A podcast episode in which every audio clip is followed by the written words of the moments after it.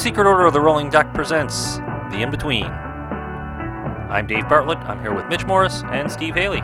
Welcome. Hello. Yeah, how's it going, guys? Good, good, good. Um, I got a bunch of stuff I'd like to talk about. I'm sure you folks do too. As, as a little start to this, Sure, uh, you go ahead. We haven't had a- an in-between chat since February, January. Uh, but that is officially in between because we did put out a Totally. s- a, third uh, or a second. That one is officially in It's between. officially in between. But this This is like a bookend now. this is five months since our last when where the, the original idea of this and of course this will probably have multiple times with Sure. people with lives but the original idea of this was to see what we were playing within the month uh, between talking about the, the major games that we've picked to talk about uh, so it's been five months we've played hundreds of games Yes. Almost all of them Kingdomino. Almost, yeah so much Kingdomino. I've only played For King me. Domino For you, once. yeah. i've got it on here a few times so yeah we probably have a lot to talk about and uh, we've Sure. more than we readily can handle I think we can fill this hour pretty pretty easily. I think. Dave, you got a notepad. You look like you're ready to go. Uh, what do I you got a- got over I got there? What few have you been playing? Okay. Well, uh, I, I, got a couple really minor things that I just want to throw out there, and I don't know if you guys want to um, uh, come back on or just put these out. But I just just want to make a note. Um, since we uh, uh, podcasted on terraforming Mars, uh, we played once, uh, me and you, Steve, with our friend Robbie, and we tried the drafting. And I just want to make a note that I thought that added so much to the game.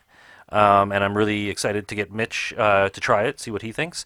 Um, but I love card drafting. I think that's, um, and I want to talk a little bit about Near and Far a little bit, and there's some drafting there. But yeah, I, I think that really adds a, a a bit uh, to terraforming Mars, and I, that was one thing I wanted to a little mi- minor point uh, to, that I put it on put on my list, and a bit of a segue from our last podcast. Yeah, well, we mentioned it at the end of the terraforming Mars, close to the end of the terraforming Mars episode. That like Mm-hmm. the, the biggest detractor of that game, I think. Correct me if I'm wrong, but we agree was the randomness of the card draw, Mm-hmm. and so you're still going to get a little bit of that, but the, But it the draft tightens it up quite a bit. Feels like you got a little more control over what's going on, and I would say quite an improvement. I wouldn't play without it unless maybe I was playing with someone. Uh, brand new. New, Yeah, yeah. yeah. And I'm really excited to see what Mitch th- thinks of that. Uh, Yeah. But you know, uh, your feelings on card drafting uh, without Oh, having played it I- yet. I, love I love card drafting and, and yeah, I was the one that was saying I you know be great to do that Mm-hmm. with there just to fix those problems. Uh, and all my brain goes, yeah, we should haven't played Lost Legends in a while. Yeah, that's such a great game too. I think I've only we've only played it once this year, actually, according to my stats, or I have. But we played it two or three times in the fall, and boy, I love that game. That's a good point. That's a good point.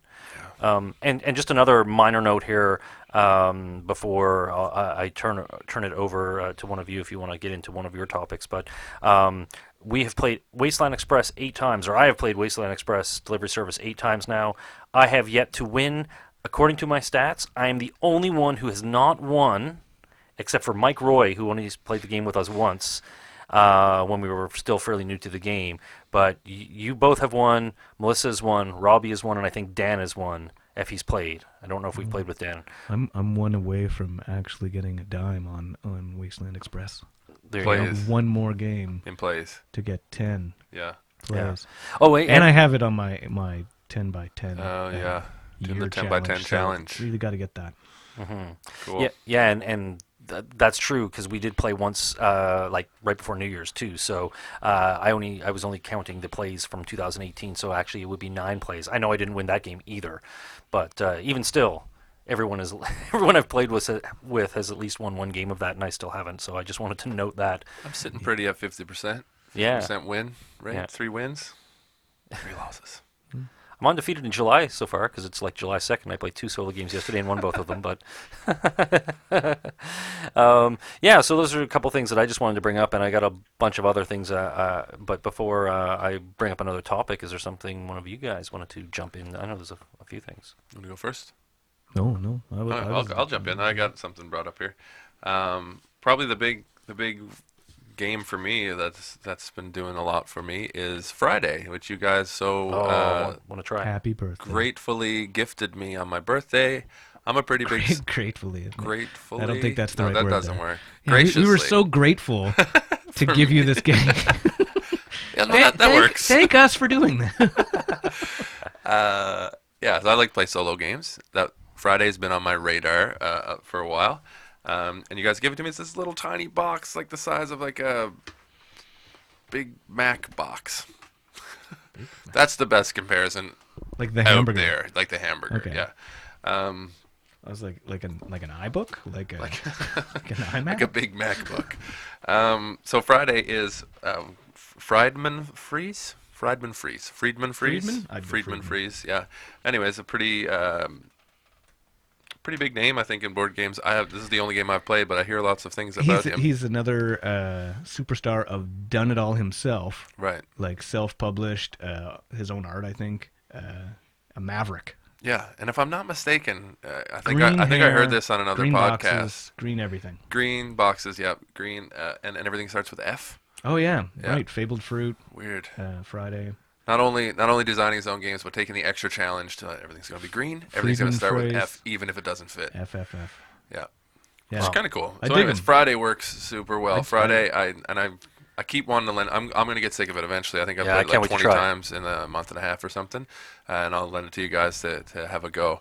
But it's come up on the podcast before how much I love chaining cards, and that work uh, chaining happens in, in deck building a lot of the times. And Friday is this deck builder where you're this isn't what it is in the rule book, but you're essentially this guy uh, trying to get Oh, off an yeah, it's- island. It's, awkward in the rule book. in the rule book, you're the island or you're Friday. Yeah, I don't know. You're trying to. You're train- helping him get off the island. Robinson has crashed on your island, Yeah. and you're training him to get off the island. It's a weird That's one a step weird- away from immersing you into just being Robinson. Uh, I guess because his pictures are on the card, you're helping him like go look in the woods and fight animals and fight cannibals and all. You're learning then. Uh, once you learn enough, you can fight the pirates and get off this island. But anyways, what happens in this game, and it's amazing.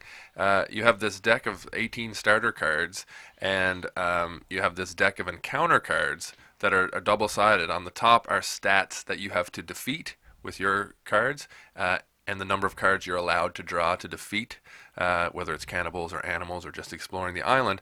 And if you defeat it, the card flips over, and on the bottom half is is Robinson with either like two attack or uh, draw two cards and things like that, and then it goes into your main stack. Every time you deplete your your deck, your starting deck, you have to draw an aging card because you're getting older the longer you stay on this island. That gets shuffled into your deck, and those are real negative things like minus two or stop drawing cards, things like that.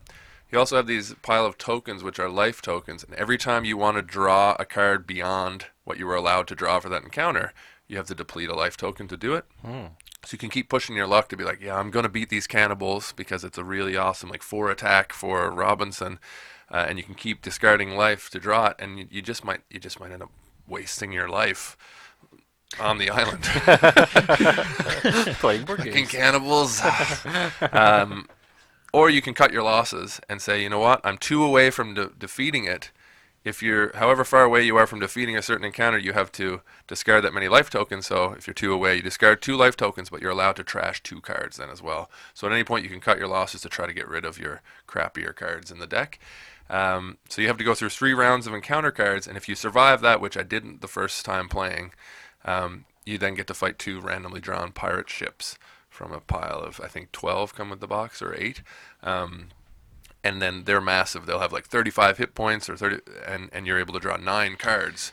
And at the end, like leading up to fighting these pirates, at the end you're, you're able to draw nine cards, and then you end up going through your deck like twice fighting these pirates. You you got your life tokens. You only got a couple left. It's really tense. It's really awesome. You end up filling uh, the board with maybe like 20 or 30 cards trying to fight the pirates. It yeah, it, it scratches all my itches.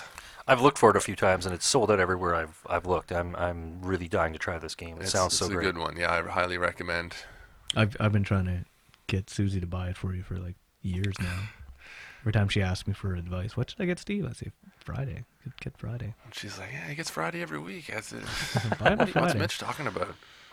Uh, and that and that makes me want to try that Lost Expedition game. And I don't know if they're anything similar except for the sort of a, a bit of a theme where you're trying to survive uh, an expedition instead Right. of being trapped on an island. But for some reason they they've connected in my head. Like, I mean, one you can do them solo. Two they're supposed to be super hard, and uh, and theme wise they seem like a similar match. But Yeah. I'm excited to try Lost Expedition too. And the, and the cool thing about Friday, because I I'm think it's expanding. yeah, I think you're right. I saw that the other day. The cool thing about Friday too that I like is I have bought a lot of games for their solo playability, including something like Mage Knight, which takes maybe 15 minutes to set up and is really kind of fiddly. It's awesome. It's one of my favorite. It takes but three hours to play or more, depending on how much you're thinking about it. Friday, um, and that's great. I love doing that. If I got a night, I'm like, yeah, tonight I'm gonna sit down and play Mage Knight. Uh, but Friday, like last night, I'm lying in bed and I'm like, oh, I'm really tired, but I also really kind of had my my heart set on gaming. I'm like, yeah, I'm gonna f- grab Friday and set it up in my bed, um, which I didn't think I was gonna get to the pirates because I just increased the difficulty level, and I did last night. I was like, at one point, it was 45 minutes. The game took me probably to play. I'm like cramping up, and I had my feet pinned to the wall. Susie was asleep next to me, and every time she would shuffle, I was like pinning down the cards. Don't ruin my game. Don't move. Uh, Uh, it's kind of weird. I'd like to paint a, a bit of a picture. Steve is like six three, Yeah, he's a eight. tall dude. He's a he's a giant. It was like a tiny card game, cramped up in the bed. the, the image in my head when I when I when I went down to get it, I'm like, I can sit kind of cross-legged, kind of yoga yoga style, uh, and get this done. Five minutes of that pose, and I'm like, oh my god, okay, I'm gonna pin put my legs on the wall. Anyways, it was kind of awkward. I probably won't do it again. But the fact that I did it, Probably won't do it again. the fact that I You'll do did it it, again. with the promise of like ah, 20 minutes solo You'll do it game in again. bed. It'll be Mage Knight next time. yeah. Please don't move, Susie. You're gonna ruin my Mage Knight. Yeah, parade. well, I could get the tiles going all over Susie's body, like to get some kind of elevated terrain. I said, oh, all right, cool. Uh, Hero oh, that image. yeah. There you go. Um, yeah, Mitch, do you want to throw out a topic, or do you anything else you want to add on, No, on Friday? Friday, yeah, yeah. Was, Friday is the one I wanted to throw out there. Thanks again uh, for the birthday gift. Oh, No problem. Uh, for I was I was thinking for chaining, I was going to bring up 51st State because that's that's new for us. into the mic. I'm not I'm not talking to the mic because I'm looking behind me on the shelf uh, at games. But when Steve was talking about chaining, uh, I was thinking we just I just got 51st State and it's the first version on on sale. So 51st State is uh, Portal Games. Uh, I, I- don't know how to Ignacy. Hmm. Yeah. Ig- Ig- Portal Games. Ig- Yeah. Ignacy. Uh, and he is it's it's been streamlined. It's turned into uh, Imperial Settlers, and then it's been re-released as 51st State Master Edition. Uh, but I got 51st State on sale, the original one, and I, I wasn't I wasn't looking for it. I just because it went on sale, I was like, I know I know it's Yep. compared to Race for the Galaxy, so I was interested, and we picked it up, and it's uh, I, I think uh, Portal games. There's always a little bit of muddiness in the rule books, but this one this one has it, it's it's laid out pretty well, but there's so much going on that it takes a while to digest, and you you kind of feel ah like this is how am I gonna learn this? But then you start laying it out, and I laid it out. Uh, there's a solo variant uh, that Ignacy has put up online, and, and maybe is included with uh, Imperial Settlers now, and maybe, is Maybe, in the master set, but it's not in the rule book for this one. So I went through it the first night to figure it all out and and learn the iconography, which is you know again similar to Race for the Galaxy. There's tons of it, and and there's there's a lot of weird stuff. But playing solo, I, I got excited that Steve would really like it because it's uh, you're building a bit of a deck, and everything is chaining. Everything is chaining. You you're getting resources in order to to lay out your cards, but everything resets at the end of a round. So you have to build engines in order to be able to get anywhere in the game. But the t- difference is from solo to more players is that you can't do it as a chain. It uh, you end up doing one action back and forth, so it, you kind of lose that feel of of chaining everything together. But you it's still there. You're still doing it, and it's still in, mm-hmm. intriguing. But you lose that flow of okay, I'm gonna do this, this, this, this, this, this. You know, Yeah. because it because it goes back and forth. Okay, I'm gonna do this one, and then you're gonna do that one, and you, you probably ignore that and just do a turn at And you're still building the chain in your head. You just Yeah, yeah. to take a breath while your opponent does something. There's it's it, it's it's really I really like it. I'm really excited to to now try Imperial Settlers because I know they've they've streamlined some of the things. I had a really fun time with Fifth State. Yeah, yeah. And you mentioned Race for the Galaxy, and it, it it did for me what that game does, and that's one of my favorite games right now. Um, but again, playing on these cards in front of you, um, that create this kind of story. Where at the end of the game, I think I had all these monument cards. Mm. Oh, had, yeah, like, you these- destroyed me with those. And then It was crazy. museum. But those ended up creating all these victory points unknowingly because I was still kind of learning the game. I got kind of lucky, I think.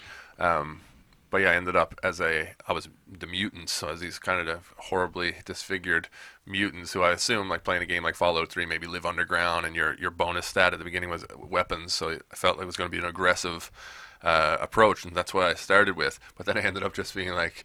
Uh, getting all these monuments and like keeping them in place. So I pictured the mutants maybe like defending these these historical monuments in the post-apocalypse. You know, it's cool. Mutated historians and archaeologists. I like Don't, it. don't mess with them.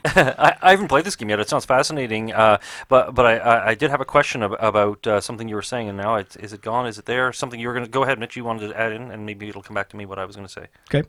Uh, one of the, one of the great things about the game, and and one of the confusing bits about the game, they've they've built all the cards to to be multi-purpose. So there's three different ways you can use each card, uh, and and they have it themed into the game, which which should make it uh, logical because you're they the points to buy the card are are sort of movement points where it's sort of how far away this particular building is from your encampment. So it's usually one, two, or three away. But depending on how you want to use the card, you then have to pay that that value a different way. You're either paying uh, to go and raid that building, or you're going to negotiate with them and make a deal with them, or you're going to uh, just Trade? just take it take it in. Well, that's the negotiation. Oh, right, yeah. And then the other one is that you're actually going to make it sort of expand your your territory and make it part of your own Right. and and part of the confusion gets to be where they they talk about those in two different and, and again they probably have fixed it in in newer editions maybe but uh, if you I don't even know what the correct word is. If you go to raid the place, then that becomes spoils. So there ends up being two or three different terms for each section. Yeah. And uh, Steve was uh, having a little bit of trouble. Like if it if it was a any other game and they weren't theming it so well, and it's themed great. Once Yeah. you get once you have it figured out, the theme works wonderfully. But learning it, uh, you know, I kept trying to explain like that's just the points that you're buying. And, and then these are the three different ways you can pay those points to, Yeah. to get the card kind of thing. But it, it caused a tiny bit of confusion. But it's it's fantastic that each card can be used in three different ways, and then so on your turn you have particular resources that affect each of those three different ways, and you can't you can't just do the same one several times because you only have so much resources. So you end Yeah. up being able to do more and more, but not always the way you want because you have to use the card a different way. Uh, it's a really fun game. Super, Yeah. Really cool. really interesting. The question, the question I had actually, sorry, do you want? Uh, uh, the, the question I had before before I forget is when you were saying, okay, so in a solo game you're chaining all the cards, and then you have to go back and forth in the in the multiplayer game. Is it structured? Uh, uh, so It's uh, like it's like terraforming Mars, where you get one action or two actions, okay, and then it's the other person's turn. okay, so you're still trying to pl- to get a to get a card out might take six little things to maneuver where you have to get this resource then you have to use that resource then you have to do another thing Gotcha. in order to complete your whole chain Mm-hmm. but like terraforming mars you get you know so many You have to do it actions steps. and then back Okay. and forth Yeah. where when you're playing by yourself you can just do what you want Sure, so sure. it feels like it's a one continuous chain Right, um, and that, uh, yeah, because I wasn't sure if you meant that when you play multiplayer, if it was kind of like uh, you chain off the other person's actions like that. no but there's another bit of that can really really great thing in this game you can do where it Terraforming Mars a bit too. Yeah. as you put cards down, they also have uh, there's worker placement in this card game where you put a card down and it's either going to be uh, like a factory card that produces something during your production round, which just gives you resources, Right. or it's going to be an action card where you have uh, workers that you, you start with three. You can you can produce more, Mm-hmm. uh, and then you can use a worker to go to a place as an action, which activates that. Okay. And then you have what's called open production ones that create spaces where your opponents can go. So Oh, okay. during their turn, they can they can put an, a worker on your cards, Right. And then and then get that action, which isn't available to you. Yeah. You know, so Interesting. you have a production card that during the the production round you get a resource from, but then you can't use that later. It's already happened for you. but- Wow. But, your opponent can. Interesting. And if you lay a card down on your turn, you don't get that value until the next production round. But your player, your opponent, can use it right away. Hmm. So was yeah, actually there's a lot of that was a really cool part of the game actually. As more cards were being laid out in front of uh, like your tableau and mine, I could imagine that with like four players, Oh yeah. because even with just the two of us, it happened where I'm like, oh, okay, I think I'm out of actions for this round. Nothing else I can do, and I'm like, oh wait, Mitch has two thing. I can I can use my workers to Mm-hmm. get more resources from him. So if there was more people around the table, I think you you'd have more to do on each individual turn, probably based on whatever buildings they've played. Mm-hmm. And Steve was not putting out any open production, so Uh, I couldn't yeah. do anything. And again, not intentionally as a first time and, through. and there's a there's a strange uh, I don't know if it's strange, but in the in the game, like there's a scoring track, but it's it's just used to keep track. Like the score kind of fluctuates back and forth. So every round ends with you tallying your points and adjusting the the scoring track. But it, you don't always go up. Like if you lose a few cards, then your score could go back down and stuff. And like you're racing to 30 points and just as I was feeling like, okay, stuff is starting to work for me, Steve got his collection of of Twenty I think I had of like 20 statues in a turn or together, and like, uh, and I, I feel bad because I helped him select a card or two, going, no, this one would get you more points. Those are my points. And uh, you know, I hit 15 points. The round he hit 30, and it, it was just over. So still fun. Uh, yeah. Great game. I don't hold it against him. Um, Makes what- me really uh, interested to play both the Master Set and Imperial Settlers, but Yeah. also just to play the this first edition again. I'm excited. This sounds really great. And and just just so I understand it correctly, i- it is kind of like that Fallout post-apocalyptic kind of. Yeah, it's based on the of adventure. Hex world. Okay, So, not which is it, it's cool. another Portal Games, uh, Mm-hmm. sort of a hex war type game. Okay. Yeah. I've only played it on, uh, online. I haven't actually played Hmm. the card or game version. Um, I was going to bring. Very Americana. Yes. Every card is red, white, and kind of- blue. yeah, kind yeah, of said and, that, and, it and that's of- unfortunate. I mean, it's he's from where? Where are they from? From Poland, uh, Portal Games, maybe. Strange. But uh, you know, the fifty-first state. Uh, I think everybody is it Sure. Puerto, Nar- Puerto Rico. Neuroshima Hex is a is tactical strategy game, but it's also a Polish uh, role playing game as well. Interesting. So Okay. they've got some tabletop Neat. stuff out there, I imagine. Hmm. Well, all the games are years. tabletop, but uh, Neuroshima Hex been around for a long time. yeah, rings a bell. Well, I was I was trying to figure out uh, if I should um, for my next topic.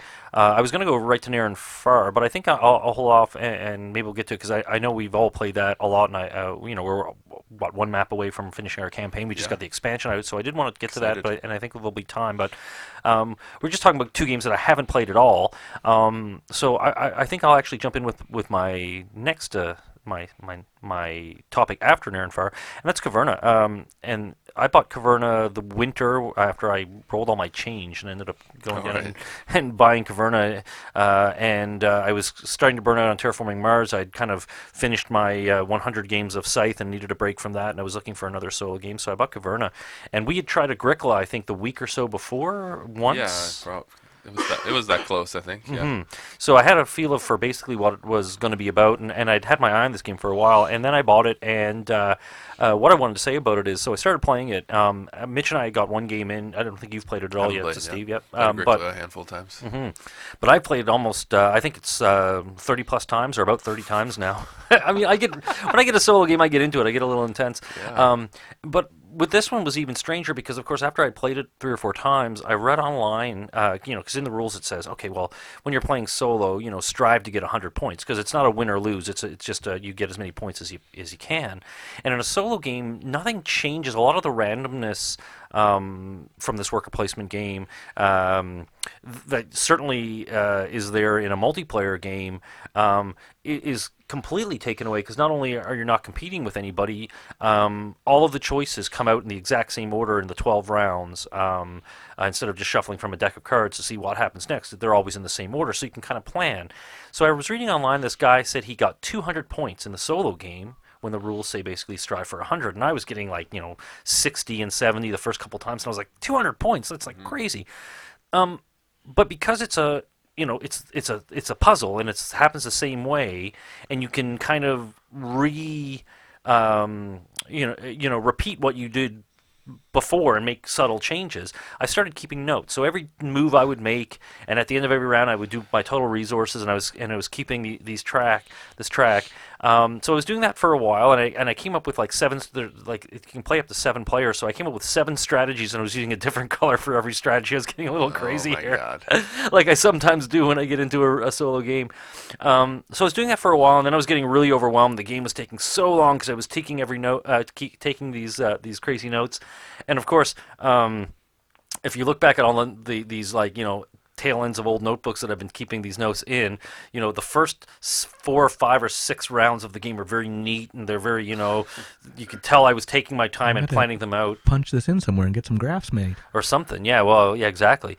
Uh, I really should. Uh, and then, um, but in all the games, like by round seven or eight, you know, my handwriting is just crazy chicken scratches. And you can't read it anymore because I'm going like, oh, I know what I want to do, and I'm just writing everything down just to kind of keep a note of it. But I'm not, you know, it's barely legible. I mean, um, but anyways, then I stopped doing that. I, I, my point is, I, I did that for a while, and then I stopped doing it for a couple of games because I was like, oh, I'm taking all the fun out of it. I don't want to keep these notes. I just want to play and I did so poorly with these games because I was just making these random choices that I realized Caverna is a solo game.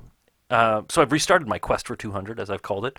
Um, uh, it's a it's it's a game that uh, when you make a subtle mistake uh, within a- a round or two, you can go, oh, you know what, I meant to do this, and because I keep notes, you could actually roll back the game a round or two without finishing a game you know that you've just lost because you've totally Right. screwed up. So it's actually and and it does slow down the game and it lets you think about it a bit more.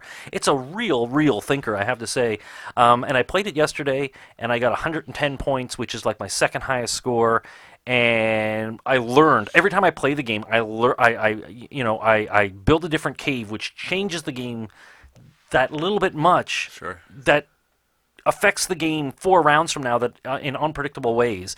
So um, it's a great solo game. I want to play it more with people because um, yeah, I mean you played Agricola enough to, to see how that interaction is. But bec and because it's a worker placement game, the solo game and the multiplayer game are completely different. Well, yeah. I- I, I, Completely think. I read, uh, if I'm not mistaken, it might even be in the rule book, but I read it somewhere. I think Uwe Rosenberg designed Agricola as almost like a computer game. Ah, interesting. Almost like uh, you can you can beat it. You know what I mean? Like Mm-hmm. Yep. Caverna's a little different because I think it adds like the caves add some more randomness or some Sure. variability. Whereas Agricola, I know the cards the cards that you get at the beginning of Agricola also do that, but you can figure out a strategy that is going to allow you to win every time, and then it's about improving your score. Um, so yeah, they're very much just a, a big puzzle that you can figure out how to maximize your turns in that game. Um, which I kind of I'm actually struggling with that with Agricola, and I imagine it would be similar for for Caverna. Uh, I've played Agricola four or five times solo. I think I'm doing good, and I don't. I haven't won. Um, which you know, Yeah. people hearing this like, oh, oh. yeah, there- there's just, just big fans out there of both games, uh, and and yeah, I kind of struggle with this idea of having a game that kind of can be beaten. You know what I mean? Uh, so I think I might prefer Agricola, and I'm not sure how much play it's going to get in our group. Um, I might prefer it as a multiplayer game, or maybe as a two-player game, where there'll always be the variability of what someone else is going to do, and then you have to kind of stay on your toes a little bit, versus trying to like figure out the algorithm. Right. That's not That's that's yeah. not fun for my brain. It sounds like it's really fun for you, and I appreciate that. Well, it's a, a little bit different because you don't win or lose Caverna. Like it's just a point total, so yeah, you always with, win. Same with Agricola, okay, I guess, Okay, but there yeah. is like a, I think it's 50 is like the winning oh, the recommended yeah, point. Yeah, is yeah. how you win. Right. And there's a little campaign you can play where Sure. to, increase your point total. Right. Um, but yeah, that kind of. Well, I, I c- it could be a nice segue into what we're gonna maybe talk about some emotional reactions to games. Yeah. Agri- that's kind of what that does for me. Knowing that this game can be beaten almost mathematically, kind of saps me like uh, of joy from playing a thing that I get a lot of joy out of, of board games. Uh, feeling like there's an optimal way, to, and I've never been a good, strong math student, anyways. But there's an optimal way to play this game. I feel like I'm doing good, and then at the end, I'm not not really doing that good. Where and then it kind of is like, hmm, well, that's depressing. And on top of that, with Agricola at least, there's the theme of like every round, it's like, oh, great, I can do I can do this thing. I can build these fences. I get these sheep going. Oh, but my family's gonna starve. oh, I can't do the sheep thing. I can't prosper as a farmer because I Mm. gotta feed my family, and I suck at this game. so it's like it's it is like kind of Yeah. demoralizing all around. and, and I, I get that when you when you think you're doing really really well at the end of the game and all of a sudden your point total is like 68 or 70 it's like man that's just how did I how did I do so badly? So I get you there. But um, for me because I love puzzles so much I am determined. Even if I only play it you know I end up only playing it once a month from here on in. Um, but it's it's just too en- enthralling. I just love it right now that, that I'm going to be playing more than that. But Sure. even over time, if I, I play it less and I it takes me years to get to 200, for me it, it's all about the process, and it's not so much about sitting down and scratching my head and pl- planning out too much before I start. It's thinking about, well, last time I did this, so I'm going to try that again, but instead of doing it this way, I'm going to do it this way. Mm-hmm. And again, in the first two or three rounds, it's amazing how much you change the game in round eight and nine Right. by doing this e- an either or in round three, and you don't see it coming, and you don't realize Yeah. how perfectly it's going to fit in or not fit in when you do things, and that's what I, I kind of like. I, I, I mean, and again, I don't really think about it as a math problem when I'm when I'm playing it, Yeah. but it is, and when I and then you know post game.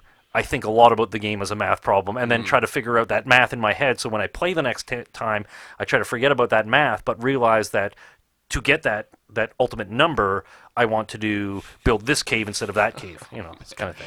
And you, I, I I've only played each game once, right? And and I'll tell you which one I like the best.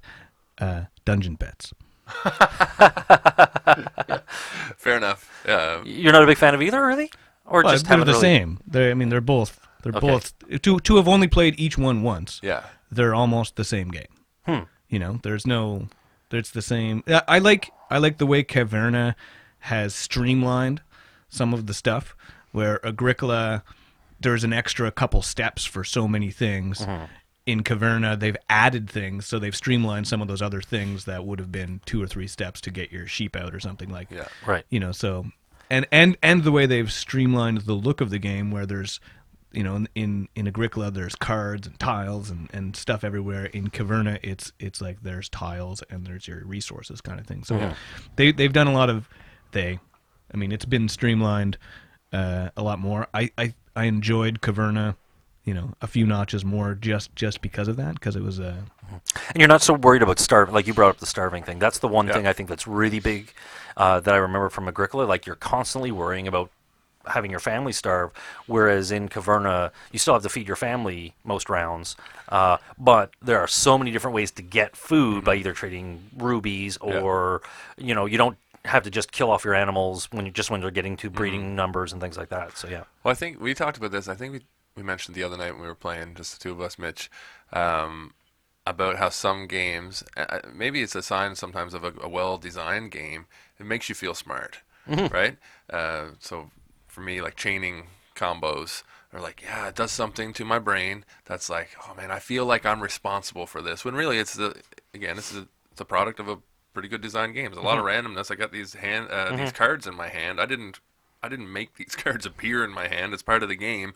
But the fact that they are here and they can be played in a certain way makes it feel like I had some uh, faculty and control over that. Is like, yeah, uh, and a lot of board gamers I think feel that way. It's like you feel smart, you feel accomplished after playing a game. And I think what for now I'd have to play Agricola a lot more. I'd, I haven't played Caverna yet. I'd have to play a lot more before I felt like what I was doing was making me feel smart. because right now it's making me feel stupid. I think I think it's actually like it's a design element. Like uh, some of the payoffs for for things in games is like people like to build things, and people like uh, and certain things will make people feel smart. And it's not it's not a dig at at anybody or anything. It's just certain mechanisms do that to our brains, Yeah. and so whenever they're included properly, then then we feel.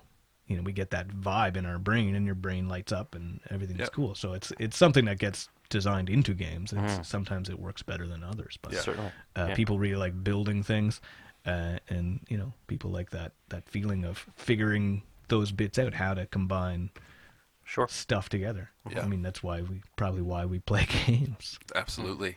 But yeah, again, uh, and I think or one of the reasons. I that guess. would change for me if I got to know the game well enough that I could uh, get into its its rules and, and and mechanics and really figure it out. So that and if I was playing against someone who felt similarly about the game, I think then you could kind of have a little duel or a good game of those. You know? I think one of the big things with Agricola and Caverna is that it it's for a particular Type of uh, gamer. yeah, I mean, it fits into its its corner really well. Like Yeah. Melissa does not enjoy Yeah. that type of game. She wa- really wants, uh, I don't know, more action, more. She wants more fun Yeah. than that gives her.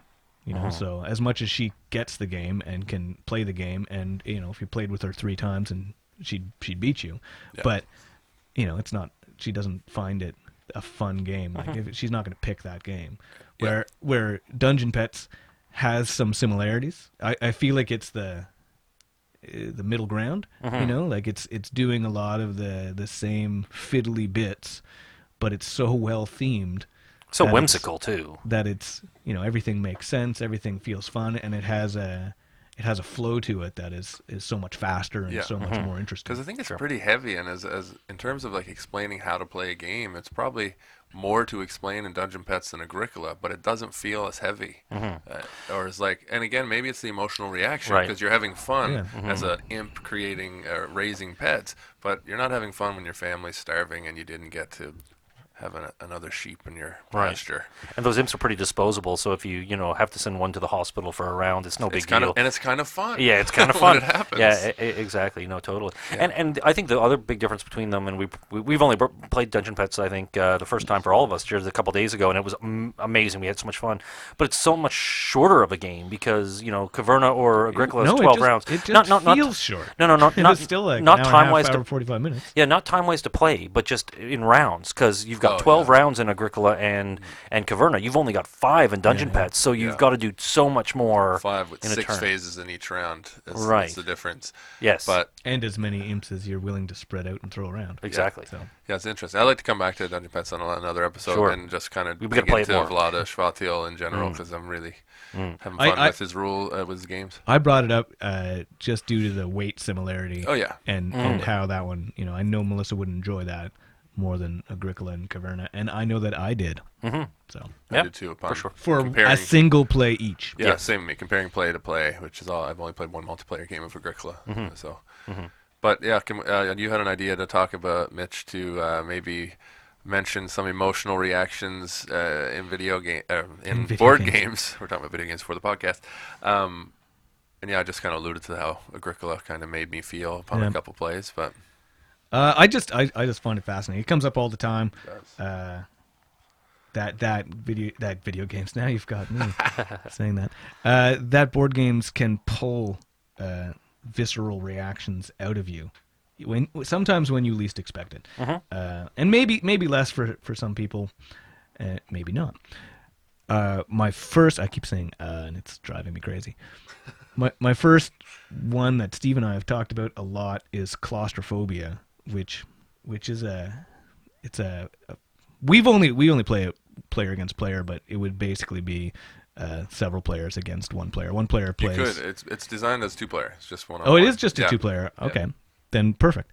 So it's two players. One player plays uh, the demon lord, uh, who is basically trying to stop the heroes from from their quest, who are going down into this dungeon. And I think the the lead hero is some He's like a crazy priest who is who is hiring his minions are are uh, criminals on death row basically who are like well if you can either die this way or you can come in the dungeon and fight demons with me which is pretty dark. and if you premise. survive yeah it's a Yeah. it's super dark premise and it has some some really neat dice placement mechanics where you get to choose your stats round to round based on the dice that you roll and uh, it's asymmetrical where the bad guy gets to roll his dice and trigger certain effects where the good guys their dice rolls power the stats of their heroes Yeah.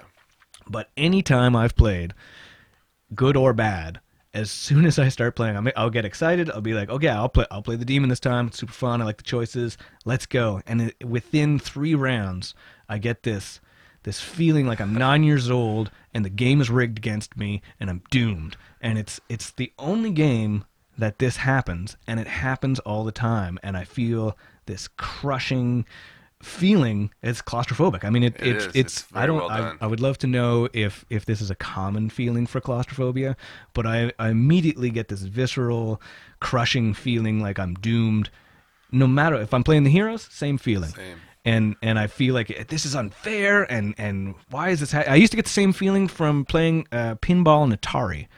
Uh, Atari 2600. playing pinball, I felt like every time my ball went went down the hole that that something is wrong with the computer and it's rigged and and it helped me to get over uh, some anxiety. I used to force myself to play through the game constantly until I wasn't frustrated. Right. And it was like a it was like a, a healing uh, something for me playing Atari. Cathartic. Cathartic. It was- Cathartic it was Atari. good. I think it's uh, but claustrophobia. You know, I would do the same thing. I would play it all day just to see if I could beat that feeling, but it happens every time, and it it's it doesn't come up in a lot of games. And then near and far, we've been playing this campaign, and we're on the tenth of nine of ten maps now. Nine of ten. Yeah. Yeah. Nine of ten maps, and uh, We've done nine of ten. I was I was super tired.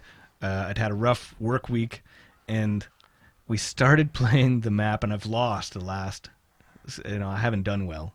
I've only won two of the nine, which is what everybody else is doing, hmm. except for Steve. I Steve's pulled got, into the lead. yeah, Steve's in the lead.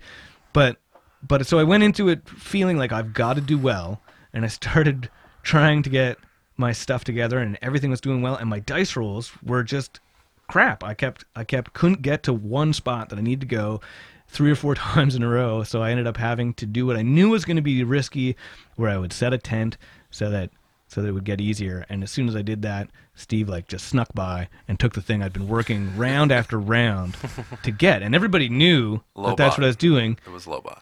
except Steve. He was just like, la la la la la, I'm just gonna go here now, and and it, it felt like a punch to my gut. Like it, it was visceral, and it and it actually crunched me up inside. And then the next move, Rob did the same thing on the other side, where I could have, oh well, I can go mm. over here, and Rob did it right after Steve, and and then it happened like another two or three times in the game, and like it was crushing. It was crushing that, and like I don't I don't get that feeling a lot uh, in a game, and it just it fascinates me. Whenever whenever the game is over, and, and a couple days later, I'll just be like, wow, it's amazing that that can happen. That that that you know. So I, I love Mm-hmm. that- I love that that exists. That was the first. Uh, But not when it happened. The first map that had introduced this uh, certain spot on the map where if you didn't place a tent Yeah, there, yeah. you were going to Oh, get a yeah. pretty big detraction in points. I think maybe minus eight or Yeah. something. I even stopped going for those goals and just knew I was going to take a so loss that was right kind of away. an added element because Mhm. you know prior to that, uh, oh, well, I guess there's also on those maps the um, the Mammoth Forest, wasn't it? what is Wasn't it, that the what trade was? routes? Yeah, yeah, I yeah. guess that could be a similar thing where you have one of the trade routes and you're almost at the next, and someone sneaks by and takes it on you. That would be similar. But this one, for whatever reason, uh, it's kind of funny that you say that. I mentioned claustrophobia alongside of it because you know spoilers for anyone who hasn't played uh, Near and Far. Stop listening, I guess. But um, it was a mammoth jungle. You know, this kind of claustrophobic jungle where if you didn't get a tent in a certain spot, you were going to lose points. It was and it was only minus eight points, which probably wasn't going to make or break the game. if you guys hadn't stopped me, you would have I would have won. right. So it was important. Yeah, It was designed like I did the math. thing. I did the math after, Yeah. and like if I if I had gotten because I wouldn't have got the minus eight, I would have Mm-hmm. been able to like I went through it and like with those two things, if the both of those spots because Yeah. Rob ended up stopping my other half of a trade route oh right, yeah. and and the ma- and the mammoth thing, he took the extra mammoth thing, so Dave and I couldn't get a tent, Mm-hmm. and He got and it- three of them, I think, didn't he? and in the end, and they they give him no points. No, it was, they it was just just it just 'Cause gave us had negatives. already had yeah. one. it was just Yeah. a blocking. Yeah. Mm. And and he stopped the trade route. And if if he you guys hadn't done both of those things, like either one of those left open, I would have won. yeah, So Oh. I mean, it had to happen. yeah. It's it's hilarious. Yeah, it's funny because it's such a colorful kind of cartoony game too. But that whatever combination of events, But uh, Ryan Laukat, like he's his games are are notorious for being uh, slightly vicious. yeah, You know, he and I. Uh, I'm pretty sure might be remembering wrong because who knows brains. In, in interviews I've read, he's he's wanted to add that to Euro games because Euro games are are designed sort of without conflict. Yeah. and he's wanted to put in that American conflict into a, a Euro game. So and surprisingly, it hasn't supposedly happened. Iron City is vicious. Yeah, it hasn't happened a ton in? Near and Far. Even though there's so Mm-hmm. many opportunities to get in each other's way, you always have the opportunity to duel. Because we're if- Canadians. Yeah. Yeah. You always have the opportunity to duel in the game to go to a spot where someone else is already already there, but that doesn't feel like much of a punishment. So it, you don't block each other a lot. Again, probably the biggest example would be blocking a trade route Yeah, or putting a tent somewhere where someone else wants one. yeah, or maybe I think the mine uh, before the expansion that we started playing with, the the mine could generate a lot of wealth for somebody, and Yeah. if someone went there, and if you lost the duel, you were like, oh, that sucks. But but it didn't feel like uh, personal, uh, personal because it's not never personal, but it didn't feel as vicious as like running. You're it's like a like a tortoise and the hare kind of race where you're like you're like inches away from the finish line, and then Lobot, which is my character in the game, a little uh, robot. I have him as a robot politician who's Greer, campaigning across the uh, uh, across the land. Who just kind of you're almost to your tent. He just kind of la la la like you say skips by you and just starts setting up a tent on the spot you were no feelings. Uh, you know, we, there's a whole podcast to do on Lobot and, and our near and far thing and how this story has come about, and we'll probably save that for another day. Near but- Fair is probably worth its own episode. at Oh, oh, point. I, I totally think it is, and, and I want, and it's kind of, I, I'm not, I'm not going to add too much more to it because I, I did have it on my list, and, and, and I want to give you a go on another topic here too, I would, I would like to add but- one, one thing go for that. We we that was the first one we played. We got the you got the expansion and we put that in Mm-hmm. that game, and I think it was fantastic. I think Yeah. the Agreed. expansion does Tightened it. it up. It was the the scoring where I'm saying you know if either of those things hadn't happened, I would have won. Uh, and I think that's all because of the expansion. I agree. All the other games we have, uh, so the eight other games we've played, there's usually a pretty big gap between the winner and the loser. Like I was at 34 one time when when everybody had their highest scoring game, and changing the way the mine works and stuff has has really leveled things out. You can't you can't get that runaway. I don't think anymore. Well, we've played it once. Yeah. maybe, maybe we can. Maybe Yeah, somebody will figure it maybe. out. No, but, and, and I agree, and that's and, and and and we will for sure come back to near and far. But that's what that's what I wanted to bring it up. One on, on the expansion. I don't, and so I'm glad you brought that up. Uh, and the and you know, like like you were saying, Steve, with Lobot and his whole mayoral campaign that we've built into this. We're, we're not even following the the real campaign story. We've got our own story going on that we've built in, which is really fun. Um, mayoral, ma- more it- like global. I don't president. understand how it can't be mayor. I mean, we've gone from the first town where the mayor yeah. gimmick came up to This is we're- world we're nine, nine Yeah. maps farther. Well, and, and it's funny we It's a haven't played it yet, but but, in the expansion uh, Beyond the Mines and the great new uh, great new for metal metal coins and, and things that the expansion comes with. Um, uh, the other thing is there is two new story scenarios to play on a map, and one of them is all about an, elec an election, which is kind of uh, you know uh, we didn't expect that, so it's made us all hoot and holler out loud when we when we when we uh, when we dug it out and started playing uh, the last game. But uh, I was I was also going to say we play this campaign as a four player campaign with our friend Robbie, and we, we aren't vicious people, but that last map, whether it was the expansion or whether it was that map of the Mammoth Jungle or what, Robbie, who hasn't won a lot on that game either, He had lost twice in a row. I think He's was lost. what yeah, was pushing him he there. was he was really aggressive, more than any of us eh, have been on this game at all, by taking three of those mammoth cave spots. when he And only still one, lost. And he still lost. By, And- like, one point. Robot. but he was also the person because we, we don't often duel unless we're like really forced into it in that game in the past. But in this game, Robbie seemed to be willing to duel anybody who was getting in his way. He was going for a win. Yeah, I, I he do was. all the time in that game because it's it it's the fastest way to get to get your, your Yeah. your Yeah. what you call your reputation up. Yeah. Yeah, it's so true. like. I, I never shy away from the, from Yeah. the dueling. I mean, I, I, I math it out. I go, oh, I have this many attack, and Mm-hmm. I'm Yeah. not I'm not dueling Steve. Oh, Dave's got none. Okay, Yeah, I'm gonna beat him up. Yeah, sure, fine, beat me up. because it doesn't it doesn't affect anybody. No, You know? Well, and, and that's it. The the consequencelessness of the losing of the duel.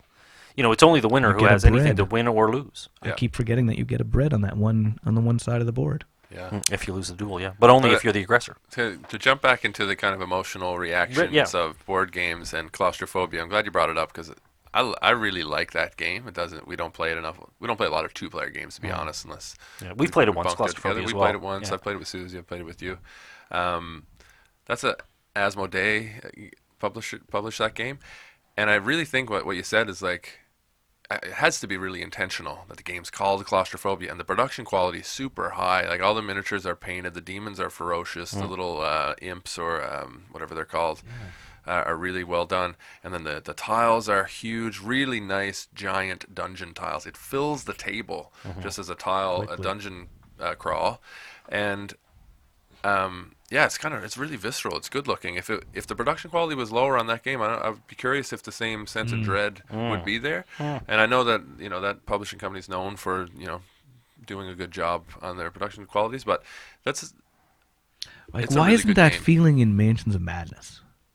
You know, like that's the Yeah, same it's true. production quality and the same And like, why don't I feel that dread See, I do. when we play Mansions of Madness? and I've only played Mansions of Madness a couple times and I on claustrophobia Depends on the once, but yeah, I mean, we did the Shadows over Innsmouth, being you, Steve, Yeah, at that one one, time. and you tried that one with me. Man, that one is so. That, I was tense. I was like, "We're gonna do it. We're gonna do it," and then right at the end, it was like the carpet got pulled out from under us. Well, yeah, you know th- no, there's there's tension in there Yeah. and excitement. I love the game. I like Yeah, yeah, I like seeing what's coming next, but I don't get that dread. Maybe because it's that I get in cooperative for the most part until Yeah, maybe. Oh, until you get if Yeah. you get, get Yeah. an insane card where Because you're we're against We're against a, Yeah. a nefarious We're- Yeah, other instead maybe. of you Yeah. against But me. also, you know what? It might speak to something we were talking about before we got on the mics here, which we'll come back to another time, about how you're able to. If a game gives you too much, sometimes you're doing less imaginatively. Hmm. Uh, whereas claustrophobia, you know, you're flipping tiles and moving along, creating creating your own story, your own narrative, and, and it's there's, just there's a lot more against one. story that they feed you.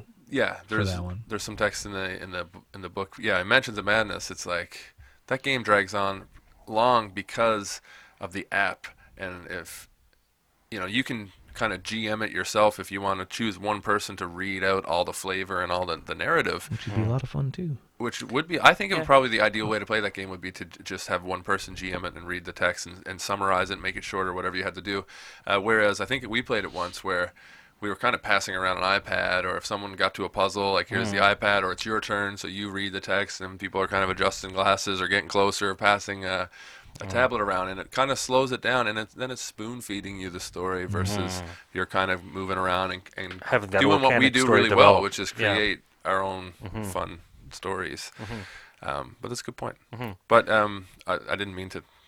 Anyways, what I was going to mention was uh, the, the games that do the the emotional. It's not necessarily a gut punch, but it's an emotional reaction. uh, Are social deduction games for me, which are probably at this point my least favorite uh, game that we play, like Avalon or Werewolf, uh, Leaders of Euphoria. Has here somewhere. I think that's what it's called. Um, yeah, Leaders of Euphoria, make a better oppressor. Um, those kind of social deduction games where especially I'll, I'll stick with Avalon for a second. Avalon, um, you know, you're either on the side of Merlin, you're either on the side of uh, Mordred, uh, good versus evil.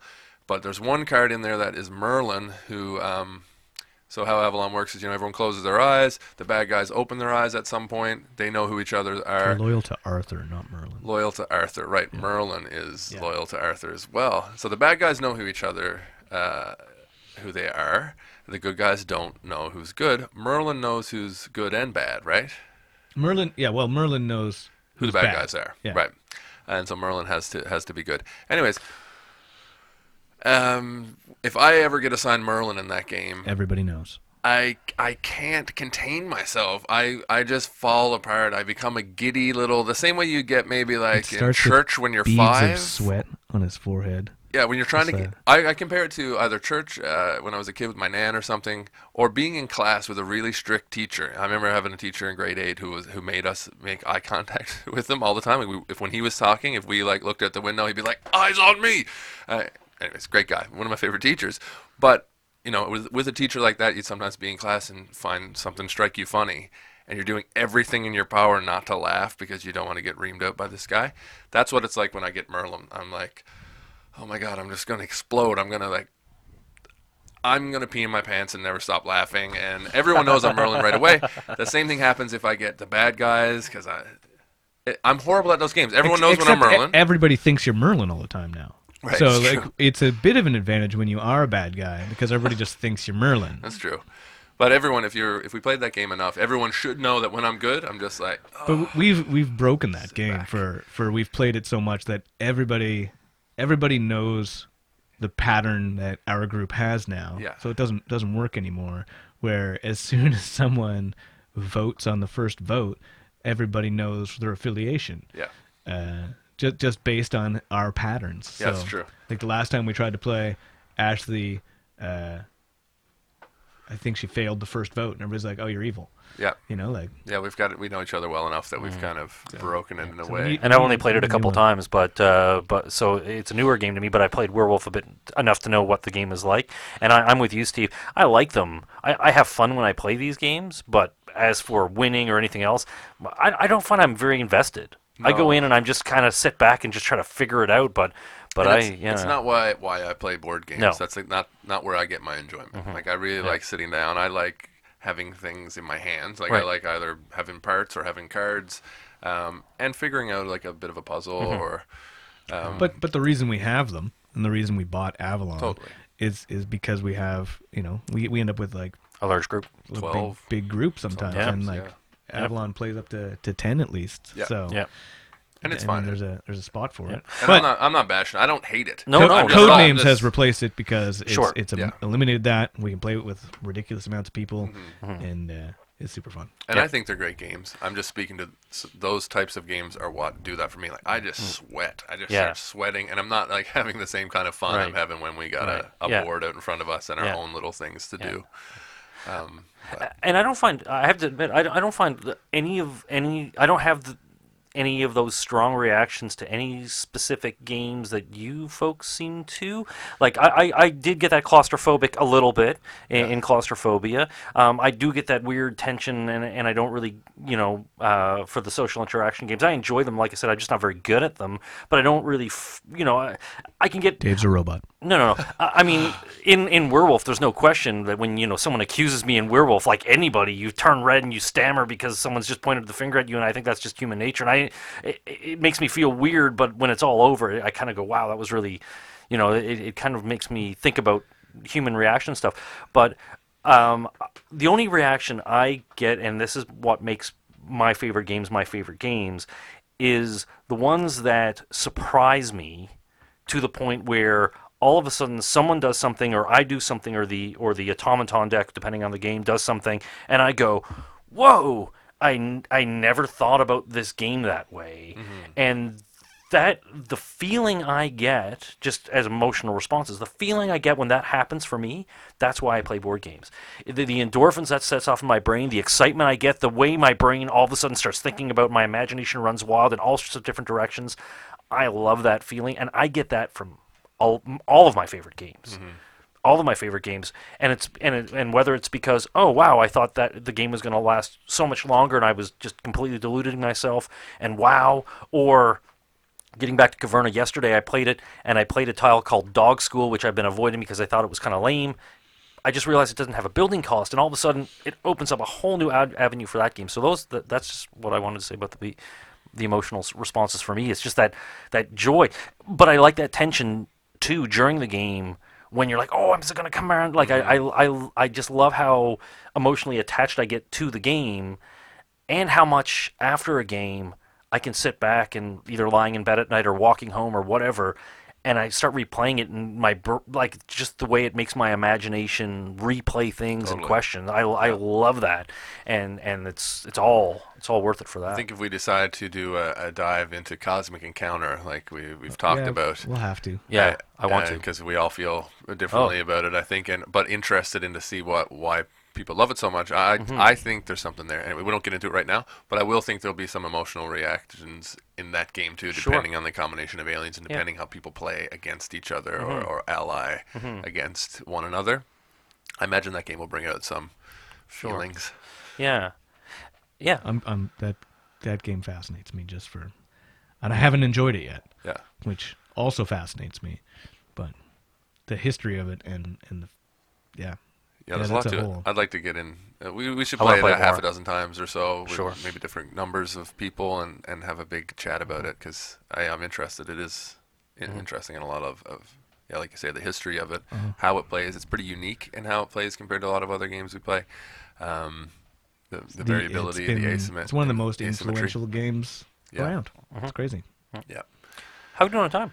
I think we're pretty That's much. We're out of time. we're there already. wrapping. Wow, because there was still a whole. Po- we didn't even get into Gloomhaven, and because I wanted to talk a little bit about the scenarios and, and stuff, and how I'm actually getting attached to my Gloomhaven characters finally. Yeah, well, you know, if we But, want to you know- allude to Gloomhaven, I, I think that is probably one that I would like to. I haven't picked a game segue. Yeah, for an episode yet. And it is your turn. Um, But whether that'll be the next one or not, because I'd like for us to play maybe another five or six times Sure. to see if we can uh, unlock one of those legacy things or open an envelope, um, so that we can. It'll be. I, I feel like this podcast is full of spoilers for if anyone. You shouldn't listen to it if you don't want to hear us talk about Too it late. in depth. Yeah, it's too late already. Yeah, Yeah. Mammoth. Wait, no, no, it's not too late. No one listens to it. That's right. It's fine. Well, we're so vague about it too. Don't that, that- unsubscribe, Robbie. Mom. Yeah. No. That- um, but yeah, no, that's great. And uh, so yeah, tune in uh, next time, and we'll talk about. We'll pick a game, and it will be Steve's pick uh, next time. So uh, maybe Gloomhaven, or maybe something different. Maybe Cosmic Encounter. Maybe we'll just Race ramp up and Galaxy. or Race for the Galaxy. There's Roll and race. Yeah. That'd be a good one. yeah, Yeah, we'll think on it for a bit. sure. Should we do our in between barber shop? The in between. No, we shouldn't. have done The in between. I just got Oh, it right, and- guys.